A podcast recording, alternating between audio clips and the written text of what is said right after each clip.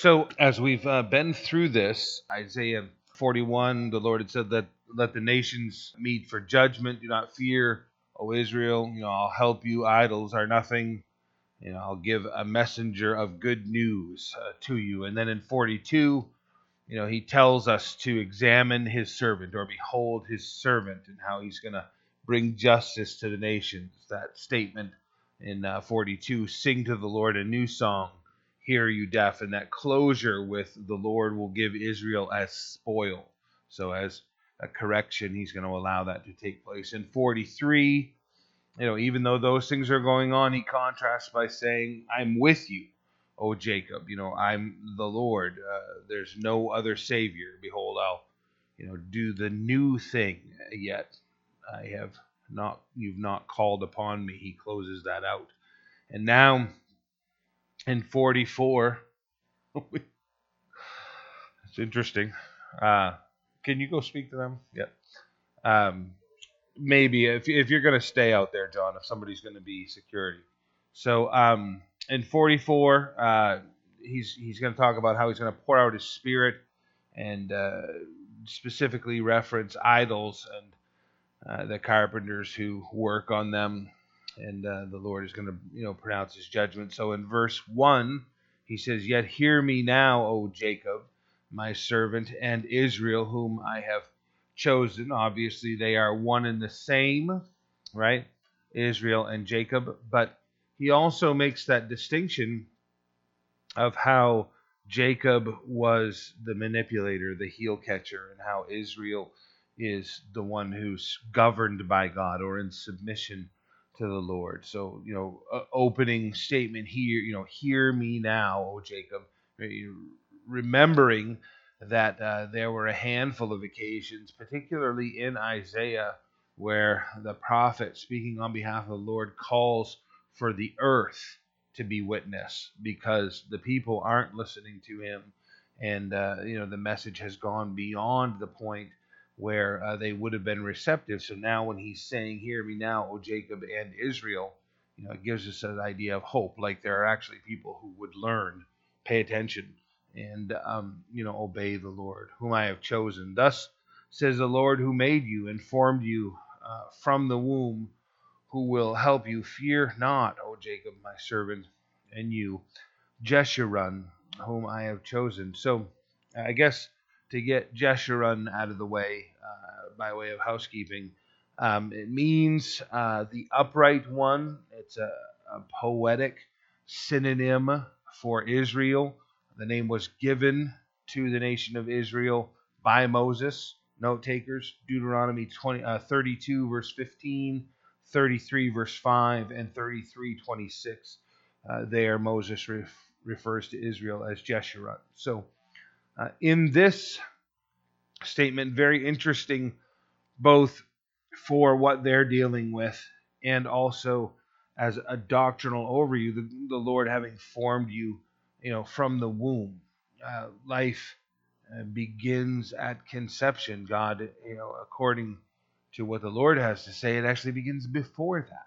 You know, He has His purpose and His intentions before we're formed in the womb, before uh, we were named, before we were brought forth. So, you know, the sanctity of life and the way that our culture has uh, just, you know, people talk about moved away from it uh, they've ripped themselves away from it. They've they've they've destroyed it. They've fled from it. They've burned any uh, you know bridge uh, to what the Lord intended for life to be protected and uh, you know cherished and preserved. And it's not just you know the issue of abortion in our culture. It, it really you know this sanctity of life, death with dignity, doctor-assisted suicide. Eh, there, there's no respect for life you know the the things. Um, yeah, I think it's a shame in the selfishness of this nation, the way that we take our precious heritage and we just relegate it and lock it away in a nursing home. You know, there, there's so much, uh, you know, wisdom and and friendship and uh, you know just experience and counsel that's lost you know, I think I think that's part of the problem is this, you know, the breakdown of the family. You know, James Dobson has been preaching that to us for you know decades now. But you know, hear what the Lord is saying about revival, how He causes the hearts of the fathers to yearn for the sons, and the hearts of the sons to yearn for the father. He re- he's repairing the family whenever there's revival. It's the deterioration of our culture, you know, that has brought us uh, to this place where it doesn't properly respect uh, life uh, under any given circumstances. It's a really, you know, treacherous thing. The, the abortion rate still has, you know, the human statistic, at least in America, a place where the most dangerous place to exist on planet Earth is the womb. You know, it's not Detroit, Michigan. It's not some of these other ultra violent places. The womb is the most dangerous place to be alive. Now, that's horrible. You know, I'm not pointing at fingers at anybody. I, I'm I'm saying it's a terrible thing under self-examination that the human race has come to this place where we do not respect life, especially even in the womb. It's a sign of who we are. Uh, continuing in verse 3, he says, For I will pour water on him who is thirsty and floods on the dry ground. I will pour my spirit on your descendants and my blessing on your offspring. Now, you know, uh, this dry ground, the, the, the, parched desert, the Middle East, water is so essential. I mean, it is, uh, you know, anywhere, but, you know, places like here in the Northeast, it's just moisture so abundant that, you know, we don't hardly, as a state, know really what drought is all about even in our worst states where fire hazards get really high, you dig a few feet, there's still moisture there. You know, you can still grow crops. Here, they're desperate, especially for the latter rains, because it's dry farming. You plant in hopes of. And uh, when it comes through, great abundance, which equals, uh, you know, great uh, financial prosperity. And so to these people, that idea of you know the the thirst the the, the water the need the, the, the thirsty ground spiritually. That's what he's saying is you know this the spirit is going to be poured out on a people on a people group uh, you know at a time where the thirst will be intense for it. The people will suck it up. They will take it in. You know they will spring up among the grass like willows by the watercourse. One will say, I am the Lord's. Another will call himself by the name of Jacob. Another will write with his hand, the Lord's, you know, possessive form of the noun, the name and name himself by the name of Israel. You know, the fulfillment the Holy Spirit brings. That that when uh, this outpouring comes, this isn't just going to be, you know, that sort of small needed um, moisture, this is going to be enough to where it's going to come as a flood. And uh, you know, this is, I think it's really significant to understand that you know this is a character of God that's sort of being described here. It's not just that okay, you're thirsty, let's see if we can't get you a glass of water. It's the idea of okay, you're in need. Let's open all the floodgates and and just fill this place uh, you know, with the Holy Spirit, with water, with with what the you know whatever it is that's satisfying here. Quite obviously, the Spirit is what he's talking about. I'm going to pour it out upon you in such a way that not only will your your need be fulfilled, but it will exceed far beyond that to the degree that you you know you never expected these things to take place. In John chapter 7 verse 37. It says, On the last day, the great day of the feast, Jesus stood and cried out, uh, saying, If anyone thirsts, let him come to me and drink. He who believes in me, as the scripture has said, out of his heart will flow rivers of living water. Um, you know, th- there are moments, um, you know, you just don't expect certain things to come out of certain people. Um, you know, any of you that have had time to hang around with John Mills, um, have actually come to learn that John is incredibly funny, right? He he has a very very sharp sense of humor. Uh, to me, John, and talk to him, you wouldn't think like, now here's a guy who's storing up comedy, and yet, you know, when John opens his mouth for comedy, it'll just slay you. You know, it's so funny the stuff he comes up with. You know, I uh, I can't remember. We were in a board meeting many years ago, and um, John was working as uh, secretary of the board at that point. So he's also taking minutes during the board meeting. And um, Ken veers off course, uh, you know, from what we're discussing, and he's discussing with a couple of other guys something that had gone on in his home between Jeanette and himself nights before, and uh, it's it's hysterical. And um, as Ken finishes out what he's saying, which you know, if Jeanette had been there, she would have told the story a very different way, right? Ken finishes out the the the whole explanation and discussion where he's he's really kind of throwing Jeanette under the bus.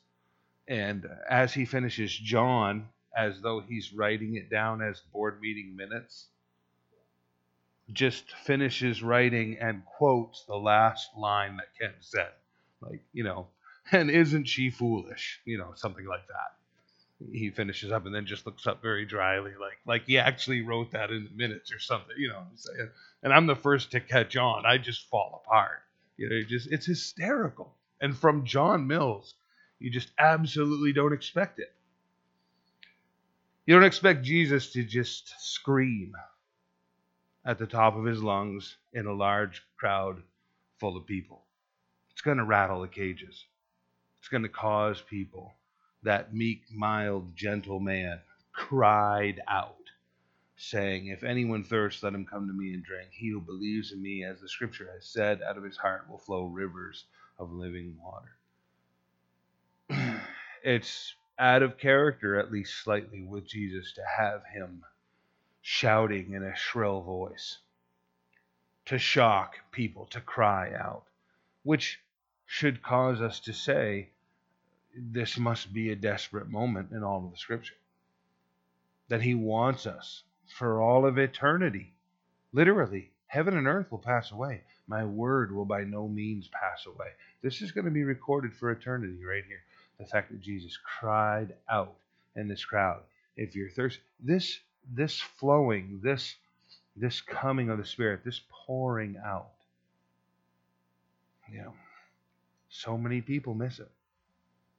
So many people don't recognize this longing in my heart, this this thirst in my soul that I'm just sticking all this other stuff into. You know, it, it is Jesus Christ. It's the Lord. It's what's needed. It's His Holy Spirit and, and understand again i just i know i'm sort of pounding on the same subject but understand you know the way this description comes he wants to just overwhelm the world anyone who would want it with his spirit fill them fulfill them and he's not baiting us along like you know you show up young grasshopper and just work very diligently and i'll give you this little nugget right here and if you do the same again and really prove yourself as a Christian by being exemplary, then we'll, you know, we'll see how you do with this next little measure that I want to. He, hear his desire right here. Just blow the doors off, fill your life, overwhelm you, give you peace, you know, wash away all the junk. This is the desire of the Lord. He gets more specific about it as he goes through this. You know, the confidence and assurance that a believer has in Jesus Christ, you know, very clearly you know, described there. You know, they, you know, grass like willows by the water course. Um, working uh, in tree service years ago, um, I took down a dozen or so willow trees, weeping willows in people's yards, because they were convinced they wanted them, and they planted them. Just such a beautiful draping tree. Let's put this in the backyard until it's come 450 feet across the property and invaded their septic tank. and destroyed their septic tank and their leach field. And now they're doing eight grand worth of work over there and kindly asking us if we won't trim that thing like three inches right off the ground. and Just tip it over and burn the whole thing. The willow longs for the water, looks for the water, sends out these fine little tendril underground root systems. As soon as it's founded, it sends everything that way. Eh, so should we be with the offer of the Holy Spirit, the quenching of the thirst.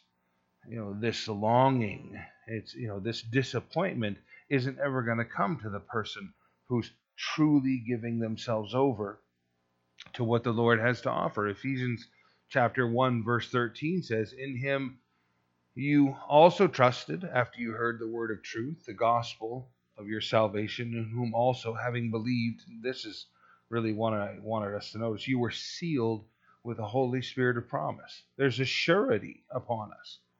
There's an assurance that's upon us that we can know. We can know it. Not just knowledge, not maybe even more than uh, experientially.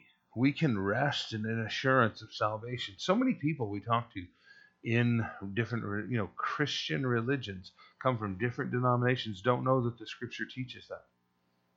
That you can know you have salvation and that you can rest in the assurance of that salvation. You know, when I've taken people and shown them what John has to say about you can know that you have eternal life, they're they're like startled to see that in the Bible. Like I did not know that. You know, I was raised in Christianity. I was raised in the faith, and you know, no one lent me that. I can remember years ago, Mike Dynick, his very elderly mother, and staunch Roman Catholic, dear woman, just so dedicated, so faithful, but to Catholicism.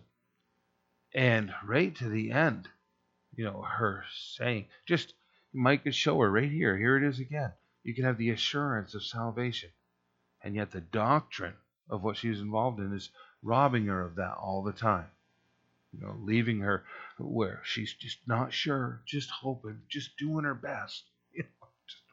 Almost like you want to look at a poor soul like that and be like, if anybody here could have earned it, you know what I'm saying? Was you. But, you know, even though we can't, it's a free gift of God. He's given it to you. You have that assurance. What a terrible thing to dedicate yourself to a belief system that doesn't lend you with that type of, especially when it's right there in the book. It's terrible. So, um, verse 6 Thus says the Lord, the King of Israel. Now, I just want to take this bit by bit slow. Um, Thus says the Lord, right? Capital O, capital R, capital R, you know, capital D, uh, Y H W H. God's name. This is Yahweh speaking, the King of Israel, you know, and his Redeemer, the Lord of hosts. I am the first and I am the last. Besides me, there is no God. Very, very, very poignant verse in all of the scripture because Jesus Christ says the same thing, right? Revelation chapter 22, verse 13 I am the Alpha and the Omega, the beginning and the end, the first and the last. Okay, wait a minute. Just Isaiah, the Lord said, I'm it. I'm the first and the last. There's no other. Now Jesus is saying, I also am it. I'm the first and the last. So is it Jesus or is it God the Father? Yes. They they are one and the same you know, and anybody, most of us just kind of smile and smirk at that point. But there are people inside Christianity that struggle. Is, is Jesus actually God? Like, have you actually opened your Bible? You know, I just read. You know, eh, when when you are taking other people's belief systems and letting it warp what the Word of God says, you need to take the time to get away from other people's writings and books and belief systems and read the Word of God for what it has to say. You have the assurance of Jesus Christ being God. So it can only be one either the God of the Old Testament or the God of the New Testament. They both claim to be the first and the last. So it has to be both of them. They both are God. Who can proclaim as I do? He says in verse 7. And he's dwelt on this now since chapter uh, 41. Uh, he's touched on this very phraseology several times. Who can proclaim as I do? Then let him declare it and set it in order for me, since I appointed the ancient people and the things that are coming and shall come. Let them show these to them. Do not fear, do not be afraid. I have not told you from that time and declared it. You are my witnesses. Is there a God besides me? Indeed, there is no other rock. I know not one. Uh, this is one more time God saying, I can predict the future. You know, I, I, let them tell us things that are going to transpire. Let them set things in order for me. You know, explain stuff to me. Explain how things work is what the Lord is saying. That that list is endless and long. You know, if someone was able to say, "Well, I know certain things about I don't know what science," God could move over and say, "Okay, within science, let's talk about time." and his understanding could exceed anything that the human race understands. You know, most people in this room are probably going to go with what you were taught when you were in school about gravity. The greater that a body of mass is, then the greater the gravitational pull of that body.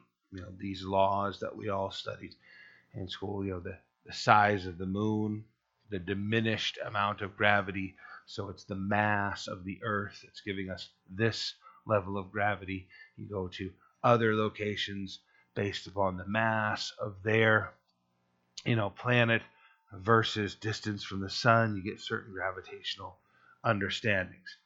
All of that, right? Most of us don't even have a very good understanding of but all of that understanding that you have is completely wrong. So uh, the gentleman John Anderson that was in charge of the Voyager 1 and the Voyager 2 satellite systems that were launched out through our nine planet solar system to look at each of the planets in detailed order as much as they could. Uh, after they launched Voyager 1, John Anderson, who's the designer of the whole program and the space vehicle, also, he begins to notice that um, he's not finding Voyager 1 where it's supposed to be. That when he's trying to align his satellite to talk to Voyager 1, Voyager 1 is closer to Earth than it should be. He's looking for it further down the line of its shot. And he comes to discover that what's going on is Voyager 1 is slowing down at a very specific rate. So his first thought is that Voyager 1 is broken, that there's something that's gassing, you know, and causing it to slow. The brakes are on. It's just somebody left the e brake up one click or something, and it's just slowing down. So predictably, that John actually sets up a mathematical equation for where his satellite is going to be each time he wants to connect with it based upon the speed loss that is now built in. And in the process, he's actually to deter- able to determine where that's going to stop out in space. He literally knows the very pinpoint location where Voyager 1 is going to lose all forward velocity and come to a stop. But he doesn't tell anybody, right? He's literally so genius and he answers to so few people, he just builds all of that math and sets it aside because they've still got Voyager 2, right? And then he discovers Voyager 2 is slowing down. So he just quickly grabs Voyager 1's deceleration calculations and applies them to Voyager 2 and discovers that Voyager 2 is decelerating at exactly the same rate. They're in different paths and different courses. They're not even being affected by the same systems that are touching them. John actually goes through years as that science is taking place to develop an entirely different strain of mathematics where he determines gravity is not what we thought it was. There's an unseen force in the universe that's affecting his two space vehicles, and it's going to bring both of his vehicles to a dead stop exactly where he can tell you in outer space, and there's no explanation for it. Now, the beautiful thing is, he'll tell you flat out I can't tell you what gravity is. I can just tell you what it's not. The things we know. You know, the Lord saying, Here, go ahead, set a thing in order. You know, what thing would you choose? There's not much I'm going to ever try to explain to God. That's what God is sort of saying here is what's your area of expertise? Go ahead. Tell me something about it. You're going to lose. You're not going to be able to give him any information at all. This is the challenge that he's setting forth. Look at what he says following. Those who make an image, all of them are useless. Yes, that is as politically incorrect as it sounds. That's exactly what God is saying. Anyone who would make an, an idol is useless. I, I mean, we can be friendly and try to curve that message for people so it's not so injurious. This is God's frame of mind on the issue. I'm God, I'm alive, I'm real, I'm right here. You could have me, but instead, what you're going to do is sit down and make yourself something to worship. If that's the case, you're useless. This is God's thoughts on the issue. Their precious things shall not profit, they are their own witness. Now, think about this. God is saying these things are going to be witness against you. They're going to be a testimony. They neither see nor know that they may be ashamed.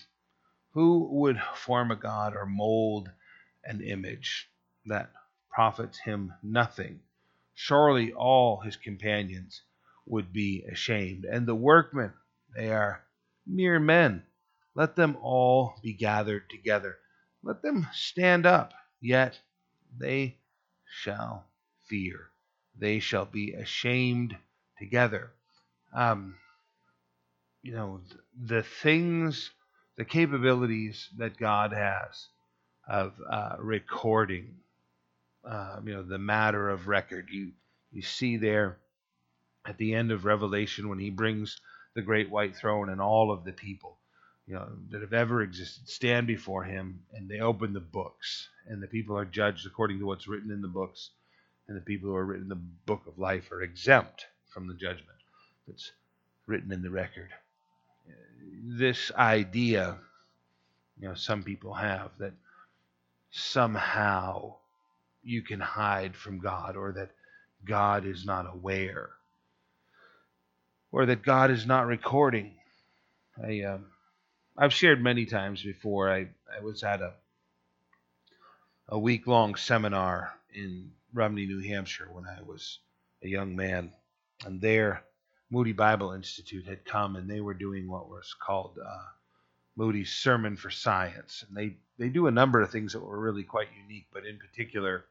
Um, I've described this before how they take the metal rod and um, the gentleman has uh, a recording head, a large recording head that he's wired that can sense magnetic recording like the old cassettes used to have.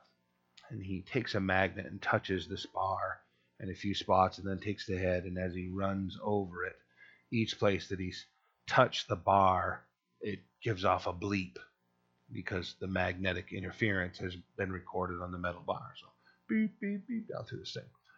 So then he takes the metal bar and he runs the magnet the length of it, turning it over a few times until he's essentially erased all of the points that he's touched with it. And he runs the head down and there's no bleep in it at all. And then he holds that bar up next to his mouth and he just yells like frighteningly loud. And then picks up the magnetic head and runs it down the bar, and right where he yelled on the bar, it goes bleep. disturbed the you know molecular structure enough to where very specific metal bar, very specific recording head that he's able to find this signal with. But then he asks the question so, how much stuff do you think is recorded in your windshield? You know, that you got upset about and now you're yelling at your windshield. I mean, maybe you're thinking, like, right now, like, I got to get rid of that windshield. What's recorded in the drywall of your homes? Yeah. In our body, in our minds. What is recorded in eternity, literally in the books? We're so menial compared to God. You're going to go after idols. You're going to be ashamed of that at some point. It will always shame you. The the one that so easily besets us here in America more than anything is materialism, money, the worship of money and materialism. And uh, that'll leave you ashamed, leave you without anything, abandon you, right? I I'm sure others said it. Uh, um, Gayle Erwin, I heard years ago say, "Money sure does talk." I heard it. It said goodbye. Just walks away. Doesn't stay. It'll leave you ashamed. It's not dependable. Verse 12 The blacksmith with the tongs works on the coals, or in the coals, on, on one of the coals, fashions it with a hammer, and works it with the strength of his arm. Even so, he is hungry. His strength fails, brings no water, and is faint. It's remarkable that um, you could be working on the assembling of a god and yet get exhausted in the process. I mean, you know, God rested on the seventh day, but we know from the New Testament that he rested from all of his work because it was good and it was complete. And he was giving us that example because we need to rest. God didn't get the end of seven days and just collapse in a heap and tell everybody around him, you can forget it. I'm taking the, the next day off. That's not where he was functioning at all. We know that. Yet these ones, you know, he built all things, all things, right? These ones that are simply in the process of fashioning a God can exhaust themselves in the process. They can dehydrate themselves in the process just by not thinking about the fact that they're a blacksmith who's working with fire and heat and putting out a lot of energy. Can be uh, understand God is trying to point out how foolish this whole picture is. I created all things in seven days and rested so that you would know that you need to rest. And you turn around and exhaust yourself making a God. It's really, really short sighted. The simplicity with which God examines us is remarkable at times. The, scraf- the craftsman stretches out his rule. He marks out with the chalk. He fashions it with a plane. He marks it out with the compass and makes it like the figure of a man, according to the beauty of a man, that it may remain in the house. And it's just a block of wood or a piece of stone when you're done. That's all it is. Brilliantly carved. I mean, I'm I'm I very much appreciate fine art and the work that people put into it and the skill that's involved. But when you're bowing down and praying to that thing and asking for it to rescue you and save you from your circumstances, it's not going to be capable of doing that. Yet, you know, so many people, there's in our culture, our culture is so dishonest, even with itself. You know, all of the ancient gods are still being worshipped by our culture. Nothing's changed. You know, Diana, you know, the, the goddess of lust. You know, our culture's rampant with it. Bacchus, the god of drunkenness. You know, our our our drunkenness is subsidized by the United States government. I mean, it's just you know, it's foolish. The things were mammon you know, the worship of money, as we've already mentioned. So many things, power that people want to worship, want to have. Don't even recognize that what they're doing is they're they're substituting for God. It's uh, trying to put the wrong thing into the wrong place in our lives will always leave us very, very lacking. You know, I, I was with a friend years ago. We were very young. He was already very angry with uh, the ve- his vehicle we had been working on, which, you know, was a remarkable muscle car that he had, um, big old Plymouth Satellite. But it leaked oil really bad, and uh, we had scrounged around forever till we finally found a junkyard that had the oil pan intact. I'm talking months later. And we go and get this thing and bring it back, and it's the right oil pan. But now to try and get the gasket for that oil pan is like unthinkable. So that finally comes around, and he's so frustrated with it that when we get back, you know, any of you that ever put the gasket on, like you gotta flip it upside down, roll it around, like you know, some of us have never ever had to experience that, but the gasket only fits one way. That's it. And he's like midway through the third rollover, you know, turnaround thing when he just freaks out and takes the oil pan cover and smashes that gasket like three times, cuts it into ribbons. And, uh, you know, later when we're having this discussion and I'm able to lay all of those pieces on top of the oil pan and show him, no, it was the right gasket. Well, then he feels stupid. And my point within this is so many people are trying desperately to, you know, take the same thing, you know, their lust, their drunkenness, their obsession with money or career, and like flip it around and make it fit and just this doesn't actually belong here. You need the proper thing that's going to fit in and that's that's challenging for people to let go of the other things and truly trust Jesus Christ. To to see that he's working and integrated down into the areas that need his application. There's so many people, you know, nice thick layer of Jesus on the top. You can see it all the time. Is it really involved in your marriage? Is it really involved in your finances? Is it really involved in who you are? Or is this the the veneer? This is this is what Jesus is saying through the prophet Isaiah here is you know all these people are just consumed with these idols and they're destroying themselves in the process. He cuts down the cedar for himself, takes the cypress and the oak. He secures it for himself among the trees of the forest. He plants a pine. The rain nourishes it. God is throwing in like these little quibs, like you go through all this process, and in the end, it's my rain that's nourishing it. You know, you're doing all this great work of securing it, buying, reserving that one particular pine tree you're going to do this work with, and in the end, I'm the one causing it to grow. There shall be for man to burn, for it will take some of it and warm himself. Yes, he kindles it and bakes bread. Indeed, he makes a god and worships it.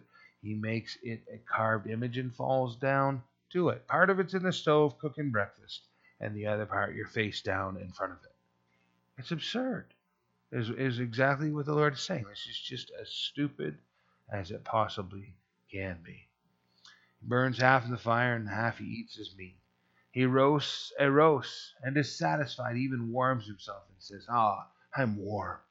I have seen the fire. The rest of it he makes into a god, his carved image. He falls down before it and worships it and prays to it and says, Deliver me, for you are my God. I, um, when I surrendered my life to Christ, um, part of that was,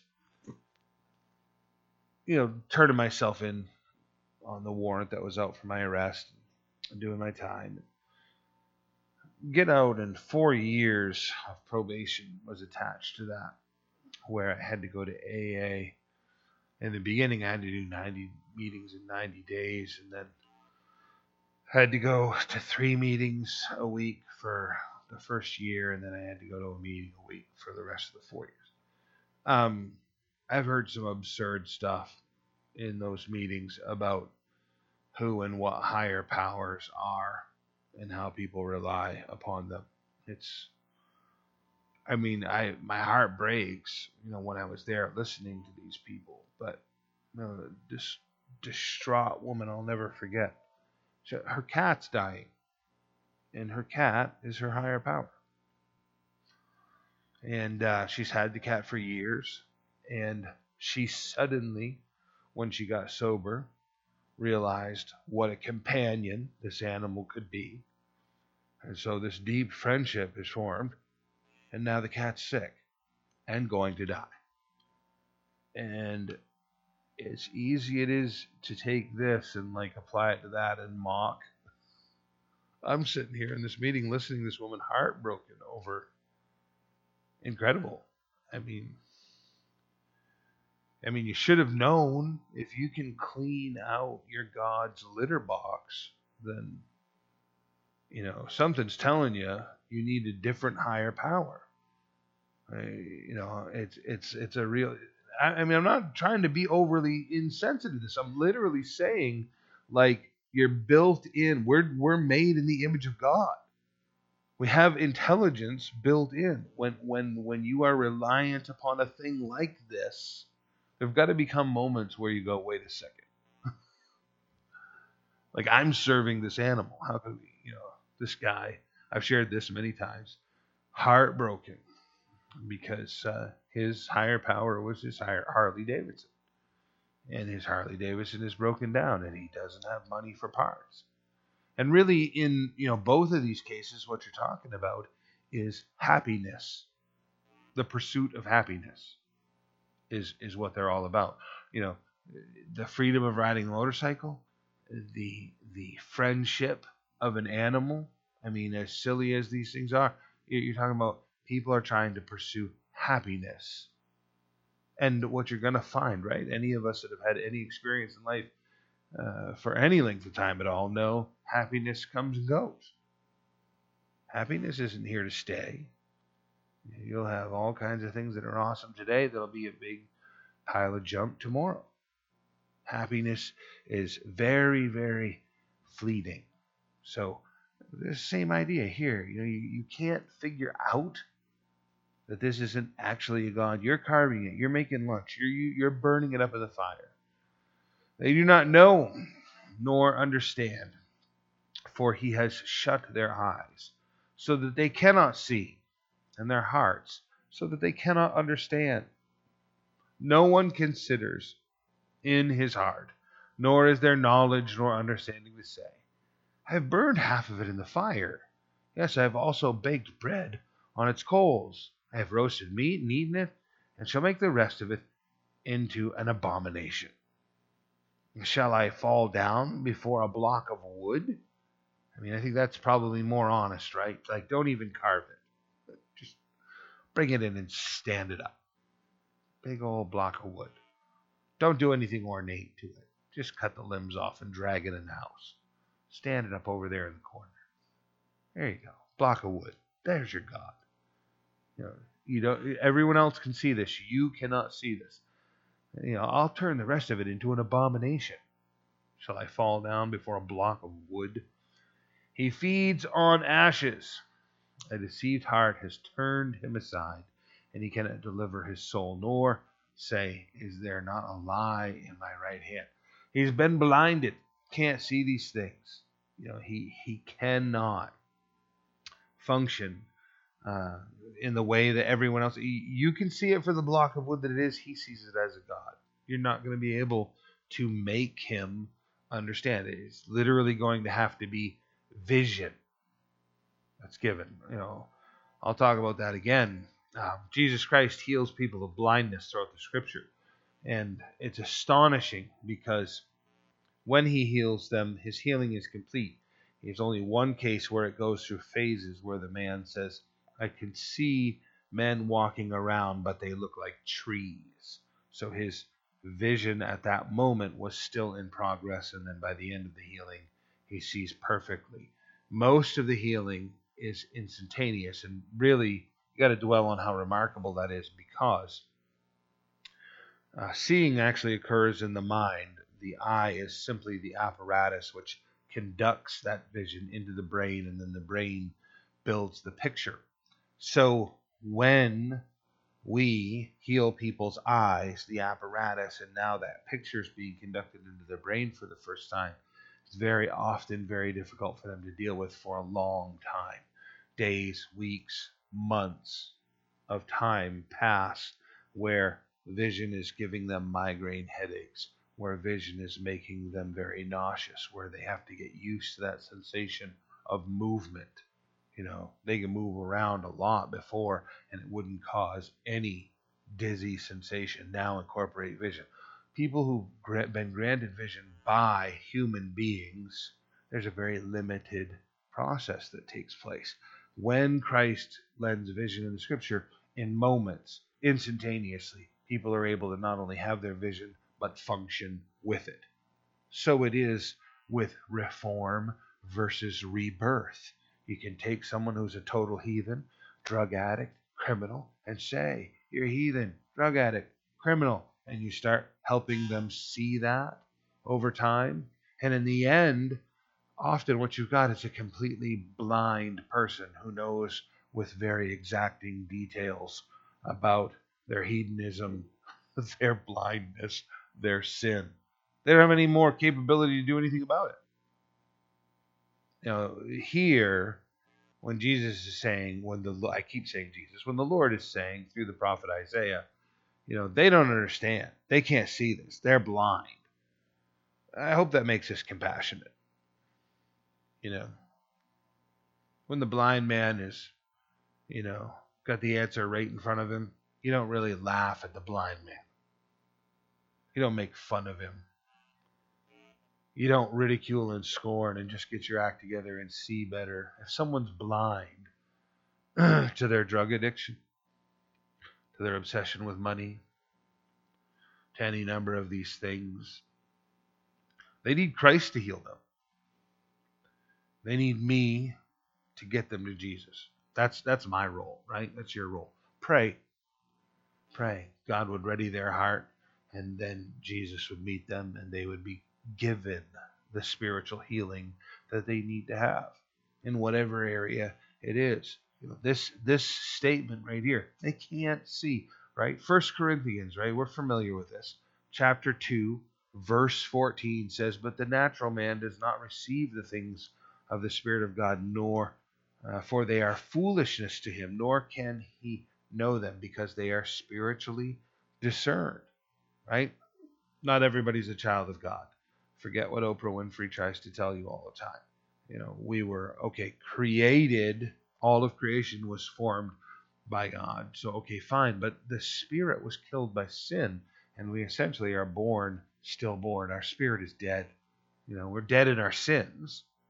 So you're not spiritual until the Holy Spirit has given you that Holy Spirit, this flooding, this overwhelming of the Holy Spirit. Now you can start to see. You can sit and explain this to somebody endlessly. They're not going to understand it until Christ has truly opened their heart and caused them to be born again. And you need to have that supernatural experience of the Lord. 44, verse 21 Remember these, O Jacob and Israel, for you are my servant. I have formed you. You are my servant, O Israel. You will not, for you, excuse me, you will not be forgotten by me. What a great assurance that the Lord is saying he will always have a remembrance of us. I have blotted out like a thick cloud your transgressions, and a cloud uh, your sin. Return to me, for I have redeemed you. Amazing to see God's emotion expressed this way. He, he wants to forgive. He wants to wipe the slate clean. He wants to wipe out our past. You know, we have that sensation, that understanding very often the thought that God is the arresting officer. He's anxious to catch us in the midst of our failure. He wants. Those are all lies. It's not the character of God. He wants to forgive us. He wants to blot out the record. He wants to restore us. God's not going to forget us.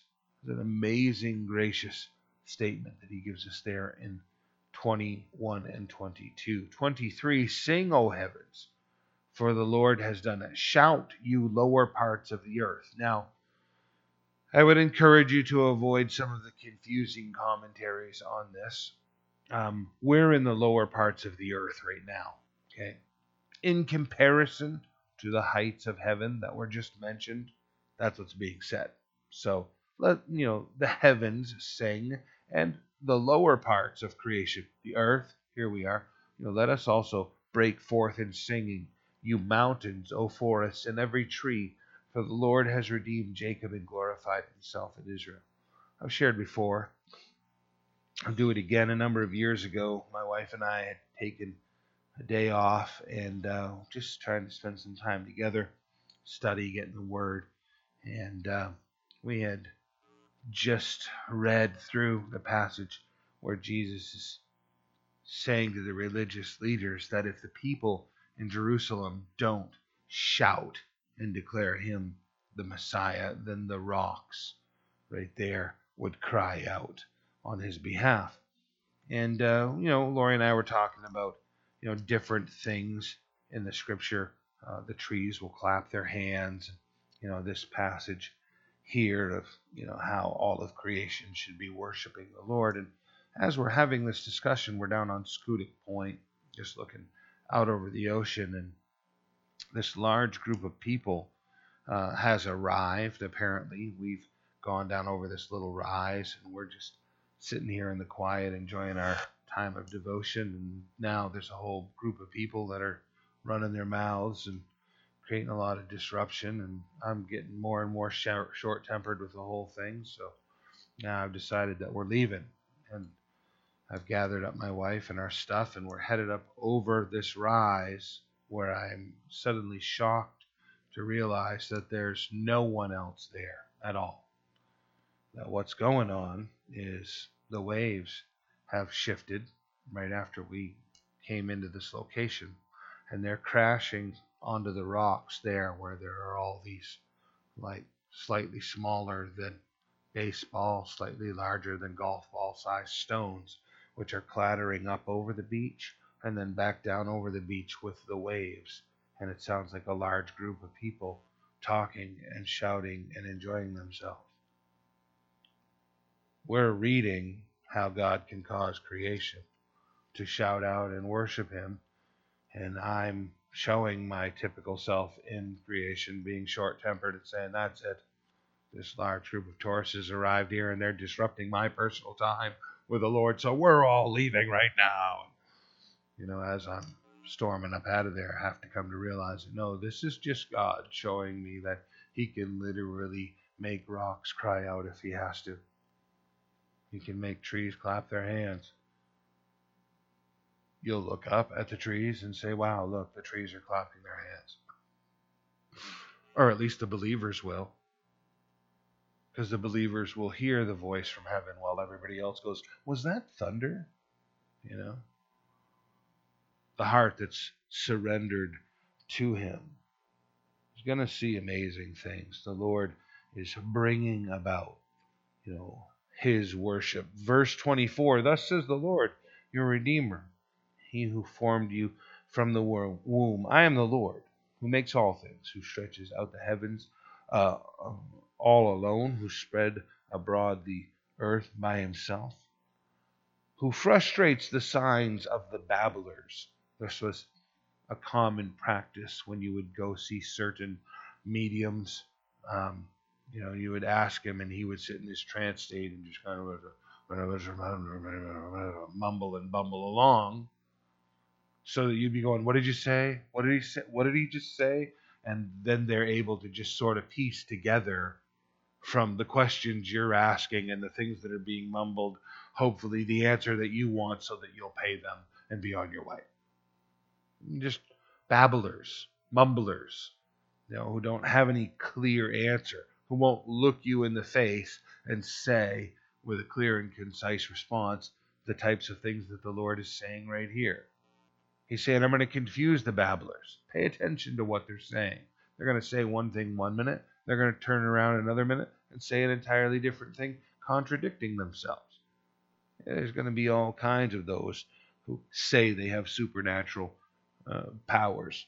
The, the diviners, I'm going to drive them mad who turn wise men backward and make their knowledge foolishness. This seems to be more the Lord saying, I'm going to turn wise men backwards and make those who are supposedly knowledgeable look foolish, who confirms the word of his servant and performs the counsel of his messengers, who says to Jerusalem, You shall be inhabited, to the cities of Judah, You shall be built, and I will raise up their waste places.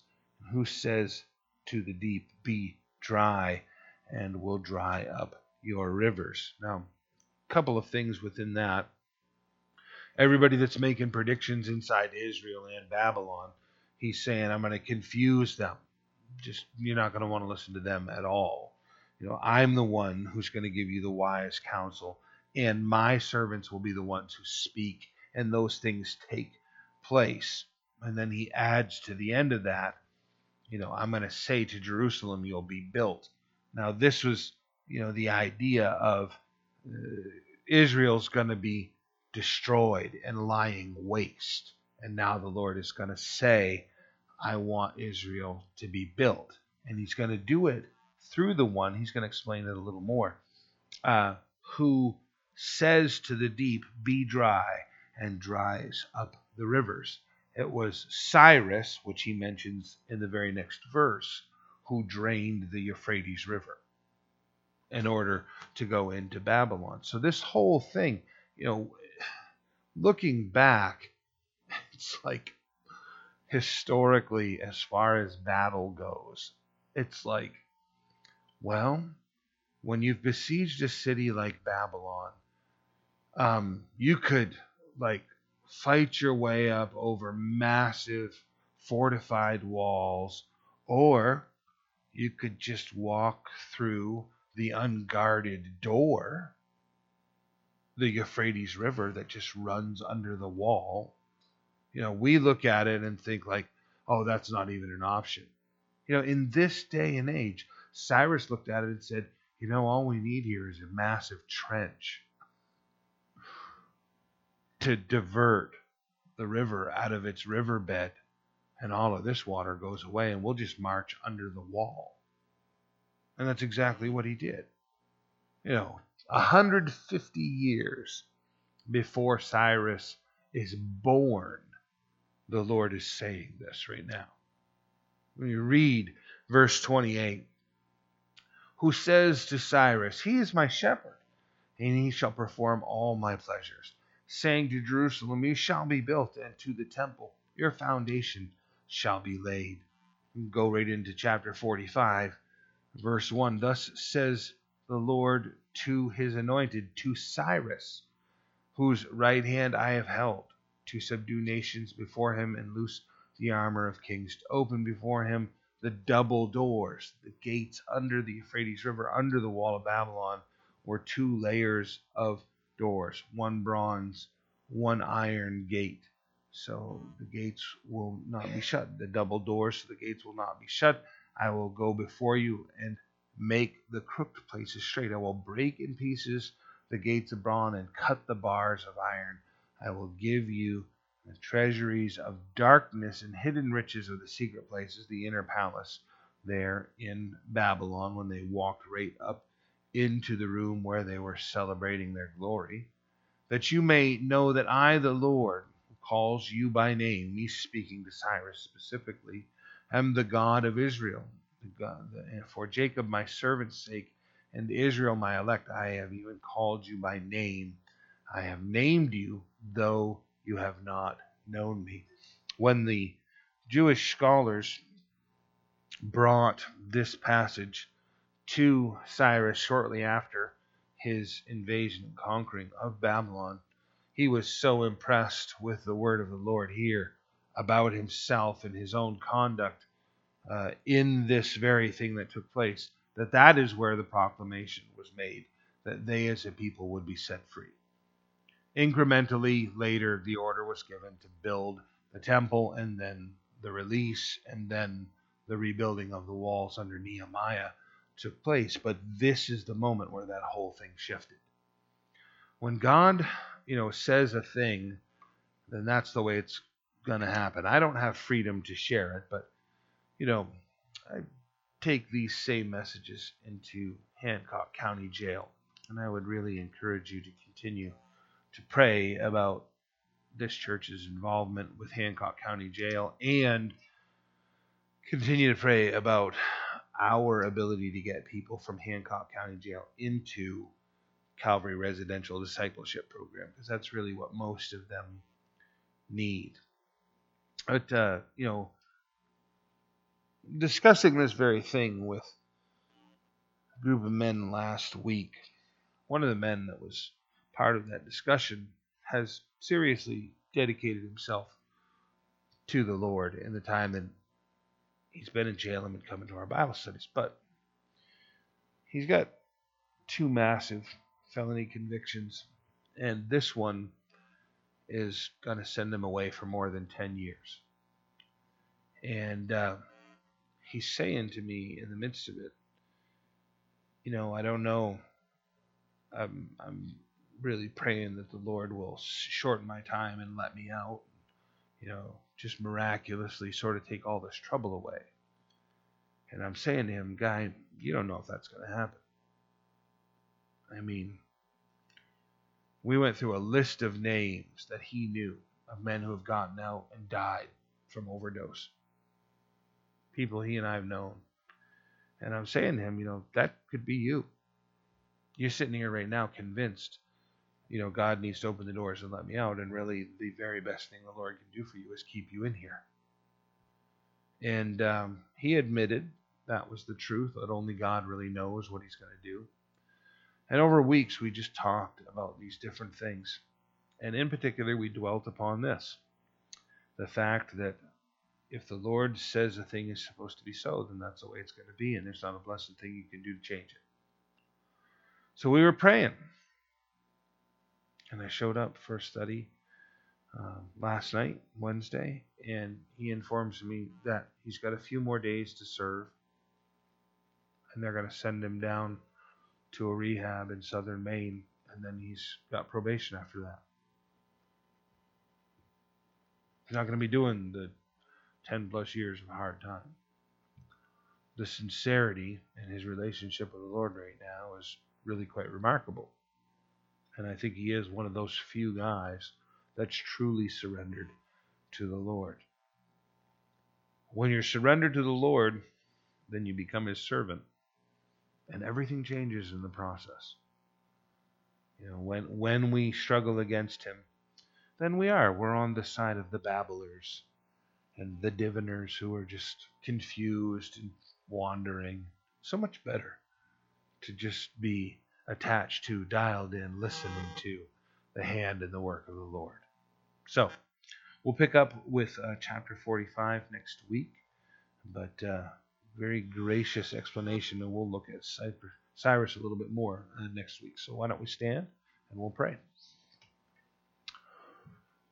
Father God, I thank you that we have such clarity in the scripture. We can see people's lives changed and moved like Cyrus, the way that you were far ahead of him, working in his life, causing him to be your servant, and to be used by you. I pray that regardless, Lord, of what our struggles are, you'd help us to be men and women that were just surrendered to your purpose. That you could use us, shape us, mold us, deliver us, carry us to the places you wanted us to be. We want to be used by you. We want to see your kingdom come. Your will be done in us and through us, by us. We pray these things in Jesus' name. Amen.